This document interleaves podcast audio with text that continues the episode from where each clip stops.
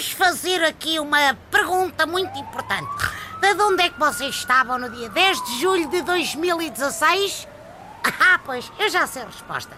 Alapados nos respectivos sofás, a comer umas batatinhas fritas e a mamar uma jola, enquanto o Ronaldo se lesionava no joelho, a traça lhe pousava no sobrolho e o Éder aquecia para entrar em campo e nós dizíamos, epá, estamos tramados com esse marreco, não vamos lá. Mas a verdade é que fomos.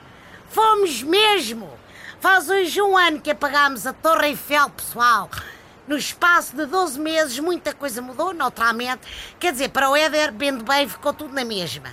Desde então, teve mais saída na Feira do Livro, com a sua obra de autoajuda, do que no campeonato francês.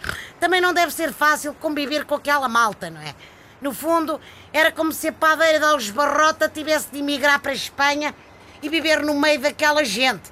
Era mais que certo que na primeira oportunidade lhe punham veneno na palha. Eu percebo que deem descanso ao Éder, já prestou serviço à nação, agora é uma espécie de veterano de guerra. Quem também tem andado a sopas e descanso é o ex-futuro melhor jogador do mundo, o Renato Sanches. Renato, puto, se me estás a ouvir, pá, não desanimes. Lá porque foste estrela no campeonato europeu e agora estás nos sub-21, não te preocupes. Isso no fundo é um elogio, pá. É para provar aos energúmenos que te caluniaram que és mesmo muito puto.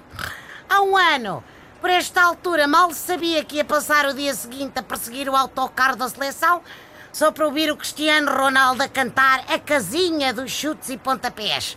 Gastei três depósitos de gasóleo, epá, mas foi por um bom motivo. Viva Portugal! Depois do 10 de junho, bem que podíamos comemorar o 10 de julho, mas sempre.